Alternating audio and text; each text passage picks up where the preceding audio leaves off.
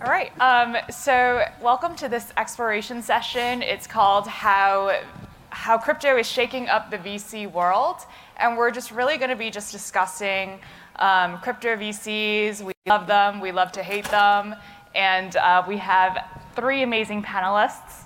Welcome, Jen. Um, so I'll quickly introduce everyone. Um, we have Alex Yee, who is a partner and head of research at Republic Crypto, which is a crypto advisory and investment firm. Um, Jocelyn Chang from Luno Expeditions, uh, which is the VC arm of Luno and uh, DCG. And then we have um, Jen Kalados from Syndicate DAO, and she's the growth lead of um, Syndicate DAO, which is a investment DAO.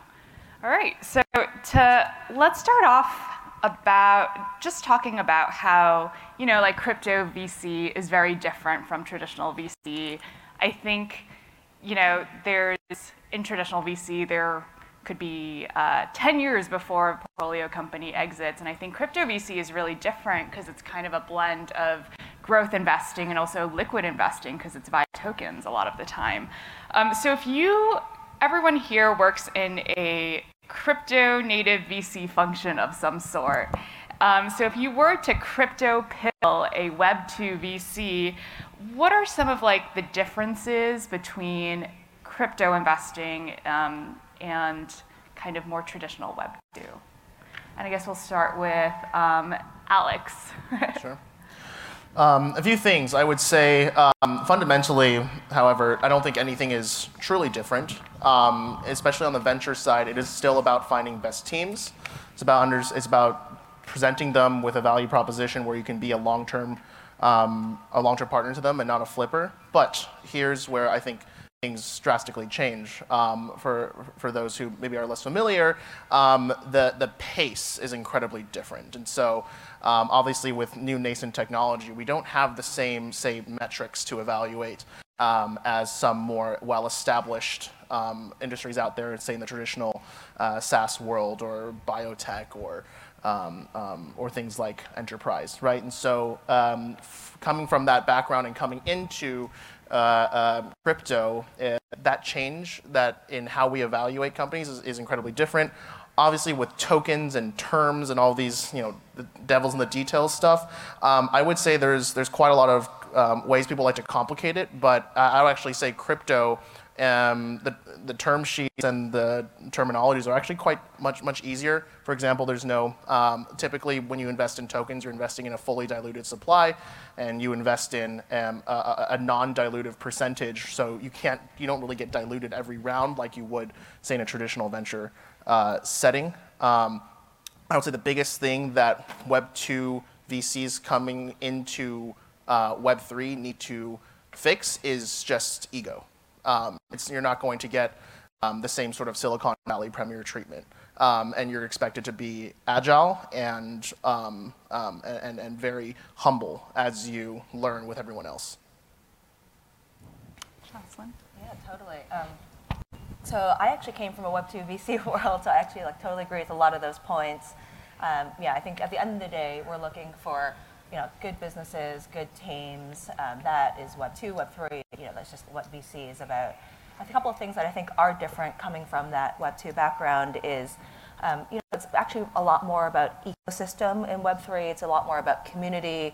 Um, I agree with you. It's actually a lot more like it's less sharp elbowy. It's very collaborative because we all need to work together to support the ecosystems it's actually really interesting seeing a lot of the small state, uh, a lot of the small grants offered by a lot of the ecosystem to, you know, spark the, the community, um, helps with the cold start problem. So I think that's actually pretty unique as well in Web3. Um, and obviously valuations are, are different as well, but I think that's just because of a different TAM, a different um, addressable market size. So, so there's definitely a, a significant difference in valuations. Yeah, I think from my perspective, I would say also um, you know, a lot of Web3 investors have to truly understand, um, to some extent, at, at, the very least, like some technicalities of the protocol, of the applications that they're evaluating, because largely we haven't like cracked what a truly uh, functional business model or like truly repli- uh, replicative business model is going to be in Web3 yet. And so you just can't sit uh, in your investment committee and just look at the business model and say, like, this looks great, let's go ahead and invest. You really have to understand beyond that. And I think that's why you see a lot of Web3 uh, investors who are successful in the arena are, are having research partners, are adding a lot of talent to be able to evaluate these protocols at a much deeper level. Uh, the one other thing I would say, because you know, I'm sitting on the syndicate side and I get to talk to a lot of VCs and some of the ideas that they bring into the world. And a lot of them are, at least in the last, I would say, year or so, have been thinking about how can they bring community knowledge into even some of the investment decisions that they are thinking about. And that's been pretty interesting. Um, there hasn't been a fully fledged, uh, like fully functional version of that yet, uh, you know, done well by any of the fund yet. Uh, but I do think that there is a lot of potential there. Um, it's interesting that all of you guys kind of mentioned just needing to go deeper in crypto. So I'm wondering, in terms of, uh, you know, any part of the VC process, from sourcing to due diligence, writing checks, and then kind of afterwards when um, you know you've, you've invested in a company, is there any like specific thing that you guys do to really like get to know the protocol or the ecosystem whether it be you know like do you infiltrate the discord groups are you you know making pseudonymous accounts and uh, you know talking to founders that way like I'm, I'm curious if there's anything very crypto native about the process that a web 2 vc would never do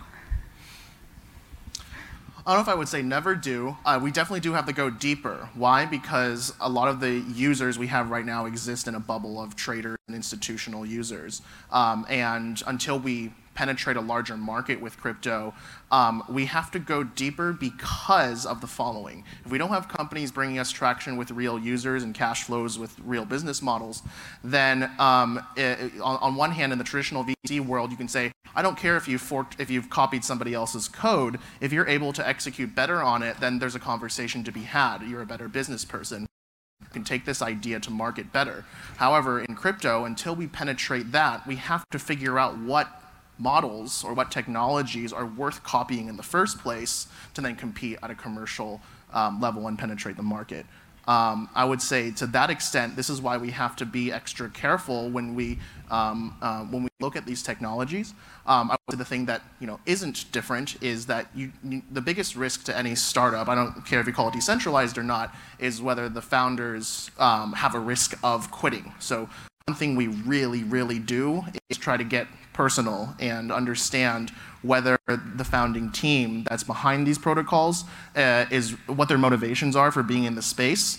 Um, and th this can happen over uh, a variety of different types of social events. And I would say um, understanding um, that their skin is in the game here um, and th they're really uh, um, invested in this idea, not for clout, but for a variety of other very valid reasons, um, is probably is something I uh, would focus on Yeah, we actually have a slightly different um, approach. I should clarify that Luno Expeditions, we invest at a pretty early stage. Um, so we do pre-seed and we, see, we do seed investments.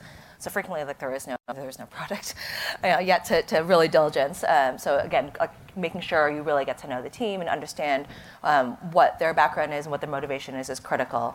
Um, we also invest very globally. So we're part Luno, which is actually in 43 different countries and originally started in South Africa. It's um, it's very global, and we really try to have a very global mindset as well. And as part of that, um, we have to be very mindful of regulation because it can obviously vary really uh, widely between like Nigeria and Malaysia and South Africa and like Burkina Faso and Uzbekistan. So for, for, us, it's actually important to understand the regulatory landscape where um, where the startup is and I mean, again, like super early stage, right? So we're not saying like this is your legal opinion, like this is how you work with it, but understand their mindset toward regulation. Like, do they understand what the regulation is? Are they thinking about it proactively? Are they engaging from the start um, so that they can navigate um, these frequently like unclear and you know kind of gray space regulatory landscapes? So yeah, we really look for that aspect as well.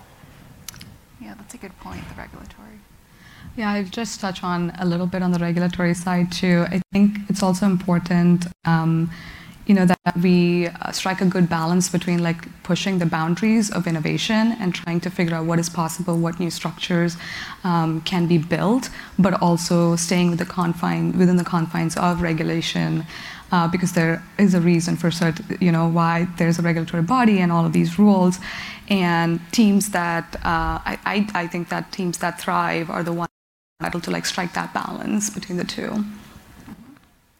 Um, let's talk a little bit about, you know, founders and kind of access to capital. So it seems like in crypto, um, which is flush with cash, uh, founders have all of the traditional venues that Web2 founders have in terms of, you know, VC funds, but um, but but in crypto there are also, you know, layer one ecosystem funds that are willing to cut checks to founders and projects. We have investment DAOs so they can get funding from decentralized autonomous organizations. And then also it seems like every, uh, a lot of crypto companies have a VC arm. So we have market makers having VC arms and, and also Luno Expeditions is also another example. So it's interesting that we have a bunch of diverse perspectives here, but I'm um, interested in how you know, the, the crypto VC ecosystem is, is a lot more diverse than in Web2 VC, and what you see all of these different organizations uh, doing in terms of adding value. Uh, I guess we can start with Alex. Sure. Um, I, I, think it's I think it's overall a net good thing um, to have a diverse set of investors in the space. Um, I think the biggest uh, con to that um, is how that disrupts how we value companies at the early stage. Um, you guys may hear about, say, the differences between, say, a pure, say, uh, C to A financialized VC versus a strategic one. And so the strategic one has less incentive um, to um, directly pursue, um, say, multiples on their capital compared to the pure VCs. And so the question is, um, with the amount, with the record amount of dry powder going to such a diverse um, um, set of investors, um, how can we prevent from companies uh, or founders essentially feeling that money is easy um, and that it's, it's, it's too easy to start? I would say that's, this is what has caused a lot of talent to become, I think, dispersed inefficiently because of record high dry powder and a record high willingness to back companies at inflated valuations in the private world, even as we see a lack of success in the um, public once they go um, to that stage. Um, so I would say um, that's, that's, I think, one of the biggest problems, but I like the diversity of interests. I, I think if we were able to um, come to more of an agreement on uh, or, or, or, more of an industry standard, um, it, could, it could definitely help scale the industry and uh, help focus on projects that are going to be killer use cases as opposed to introduce more noise. Yeah, I mean, I do think there's, um, there's a role frequently for strategic investors as well, um, which can be you know, very value add. So we like recently invested, for example, in a company that does, uh, it's like an OTC uh, capital marketplace for digital assets. And on the cap table were strategic investors, um, market makers, um, which uh, we actually thought were a huge value add because, well, these are, these are the clients um, of the company. So it helps kickstart this marketplace. It helps like solve the cold start problem. So actually, it was really um, helpful to us to have the strategic arms of um, the strategic VCs of market makers, you know, investing alongside us. So I do think there is frequently a role for, you know, for, the, for multiple actors, especially when, you know, it makes sense, quite frankly, when it's, when it's their client, you know, when they can help propel the business. I do, you know, take your point very much in terms of like making sure that capital is, you know, is funneled towards the right pockets. Um, actually, we see a lot of opportunity in, um, in emerging markets as well because, you know, again, we're, we're uh, is in 43 different countries, but there is uh, definitely less capital chasing talent in, in geographies that are less well known, um, you know, and more reasonable valuations, quite frankly. You know, I think maybe sometimes that's because of a lower, like people think it's a, a smaller um, addressable market size, but in a more decentralized world these days, actually, that may not necessarily be the case. So we actually see a ton of opportunity in emerging markets, um, you know, both building for decentralized solutions, but also building local um, solutions as well. Yeah, so Syndicate is sort of like uniquely positioned in that too because um, we did a, a, community raise uh, pretty much in every uh, investment round that we did, and we also did a strategic partners round uh, recently, where it was a whole slew of traditional venture funds to crypto venture funds to uh, you know companies like OpenSea to uh, you know even uh, Web2 companies and DAOs, our customers. Like I could just go on and on about the, the different stakeholders in the entire ecosystem and community that participated in that um, round.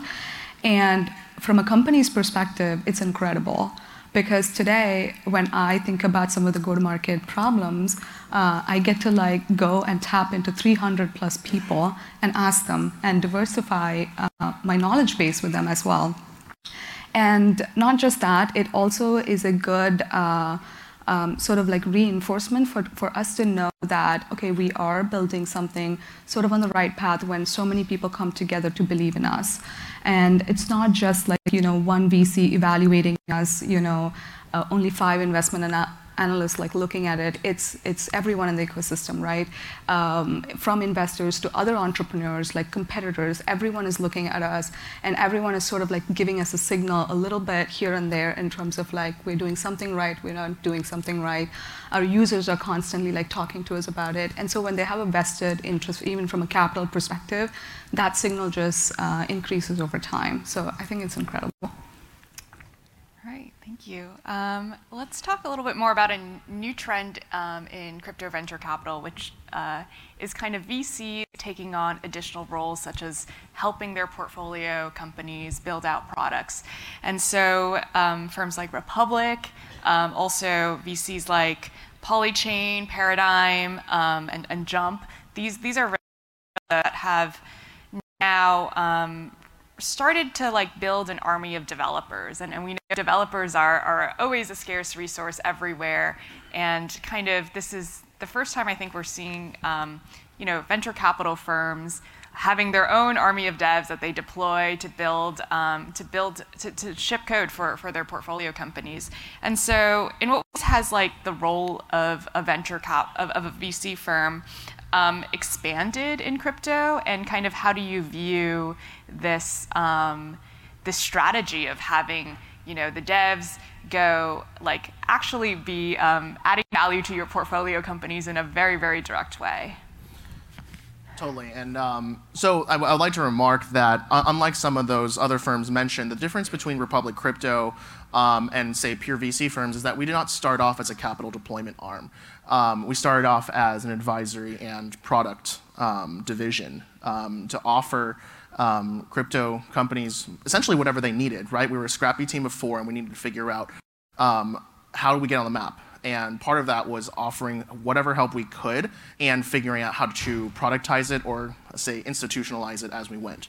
Um, and so now we deploy over a dozen engineers um, that deploy code on both Rust-based and um, Solidity-based um, chains. And I think it's a, I think the fact that we've had to do this is a healthy um, uh, result of both competition to um, get on the you know, best of cap tables, the most competitive cap tables, um, but more importantly, establishing our track record in this area before we deployed any capital is particularly what I think has given us an edge because we've been in the through the thick of it with dozens of our portfolio companies um, deploying deploying code for you know a subset of them, but nevertheless understanding their problems on a more intimate basis, um, it it both benefits us. Um, uh, as well as the portfolio companies uh, uh, along the way, and especially in a world where we have things, projects, and technology scattered across these different ecosystems, albeit somewhat, I think, unnecessarily. It's really important for us to be able to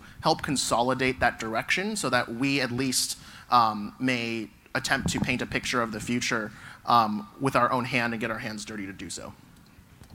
Um, so we have a pretty different approach, actually. So Luno Expeditions is a part of Luno, which uh, it was a VC-backed company before it became um, a subsidiary of DCG.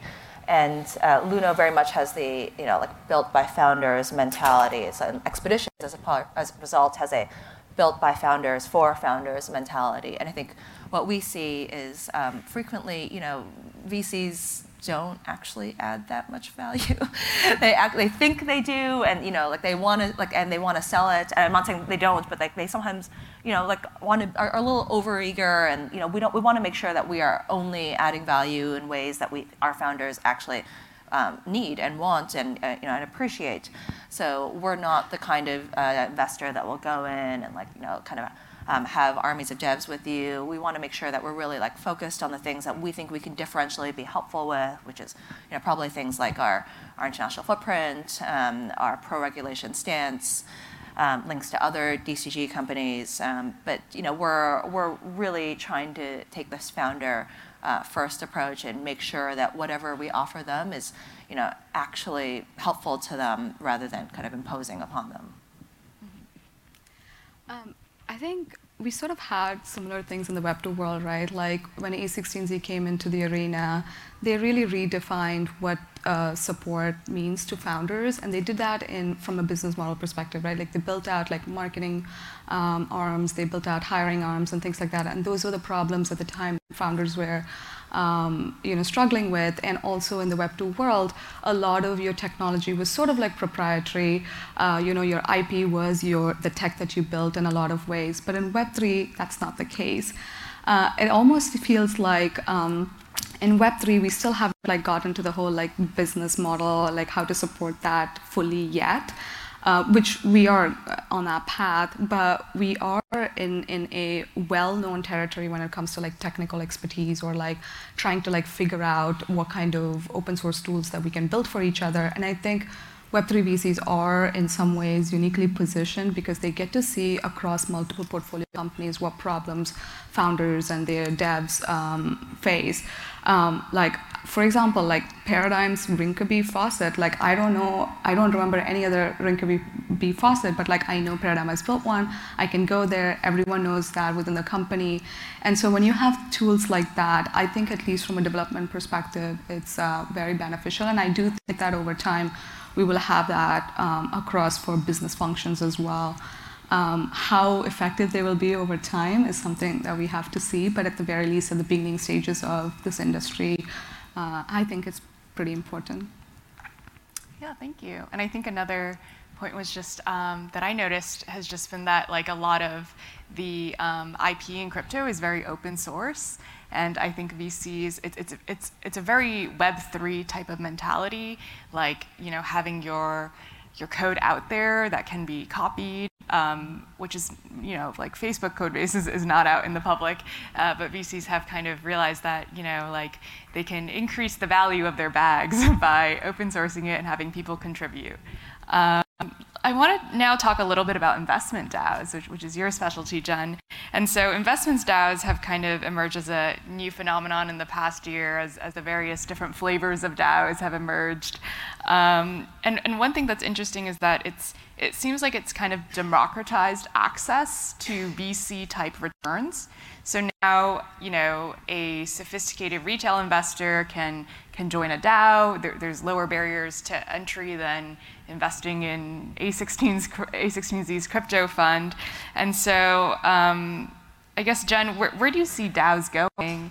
And kind of, is this kind of a new, um, like, like, do you see it as more democratic um, in terms of more people being to being able to access these like private market and VC type returns? Yeah, I would say investing DAOs, DAOs are nuanced uh, just because um, you know there are so many different investing vehicles, so many different assets. How we get access to those assets and everything is quite nuanced, I would say. Uh, we do, like at Syndicate, we uh, deeply believe that the future of investing is internet native and it will also have financial capital and social capital integrated pretty tightly over time.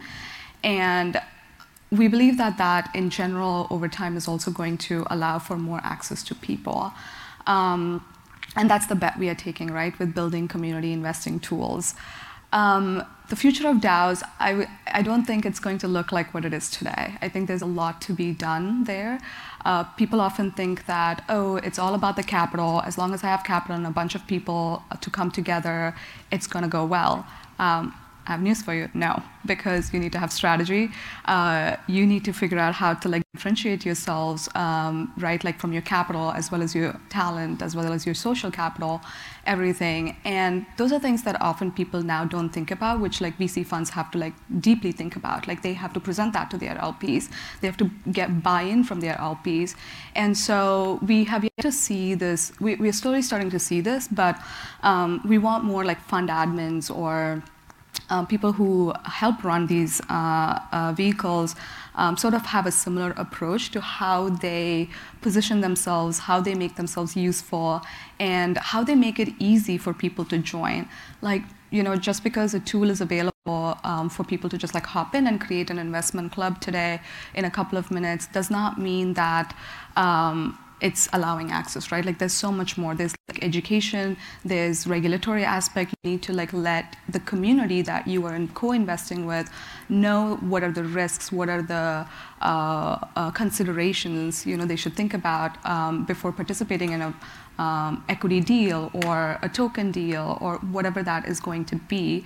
I think there's a lot uh, that can be done there, and everyone's working towards it. But I absolutely think that it's a great way to democratize investing, especially private investing, over time, um, as we, uh, as at least regulation catches up to what it means to invest using investing DAOs and what structures we can build around it and such. Thank you. All right, so I think we have time for just one more question. Uh, so it, I think currently there are probably around two main um, VC narratives that are out there. One is, uh, you know, VCs are evil. They are monopolizing certain chains like Solana. Um, they are dumping on retail as as we enter a season of token unlocks. And then there's another competing narrative that you know. VCs have raised billions of dollars in, in the past two years, and they will get us through the crypto winter, and they will be our savior. And so, um, just you know, wondering where you fall, you know, which, which narrative will win out, and, and your thoughts on, on either of those two. I guess we can start with Alex. Yeah, it's, it's funny. I, I, I have, um, I'm certainly not biased towards any of those narratives, and I think actually both of them are incorrect. Um, I think, in particular, um, the future of this industry is going to be described as people who do not describe themselves as pure VCs um, and are able to add some type of, yes, strategic value. That means null in the Web 2 space, I think, for a lot of cases. Um, the fact that all types of businesses are becoming financialized in these ways, having either balance sheet investments or LP capital in order to deploy, I think is an overall good thing that I did not really touch on in the previous question there. Um, but and and um, and the key thing here is to make some of these, um, particularly tokens, very hard to dump. It's something that you know, uh, as a tokenomics advisor for a lot of my companies, I end up writing very aggressive lockup periods. Um, typically akin to those of the founders, um, and say like a total four-month period. Be new innovations on what you can do with those tokens while they're locked.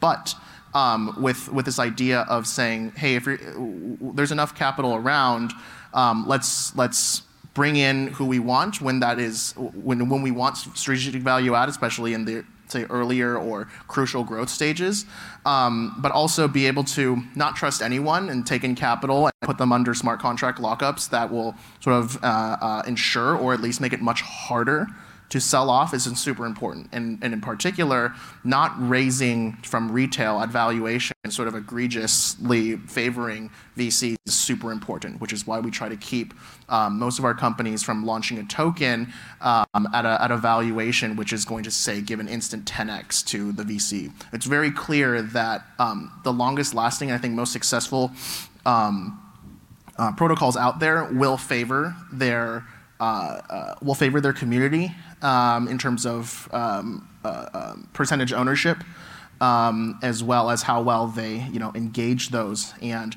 in particular, I think the non-crypto degen users, but rather the ones that um, are there because they like something else that's non. Uh, uh, purely call it cash flow returning for them.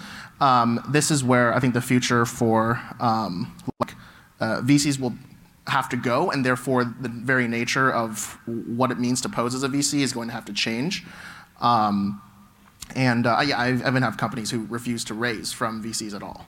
Um, And then on, Inter- yeah. Very briefly, since we are almost out of Yeah. time, um, Jocelyn and Jen, any closing thoughts on whether VCs are evil or good? Uh, well, I, I don't. I definitely don't think they're evil. I, I don't fully agree with the narrative of either of those two either. I think we're super lucky that we are permanent capital. You know, we're not like a typical VC. We don't have a fund structure, so so we really look to take that long-term aligned view with our founders. I think the one point I would add briefly is that um, you know VC historically has been like super tilted towards developed markets and much less so towards developing markets. And now with Web3, with decentralization, you know, I think that has the ability to be changed, and we can see more capital flowing to other parts of the world, which have you know great pools of talent, cheaper pools of talent as well, that can really be able to you know access the world thanks to Web3. So I'm excited for for VC to uh, money to flow into those pools as well.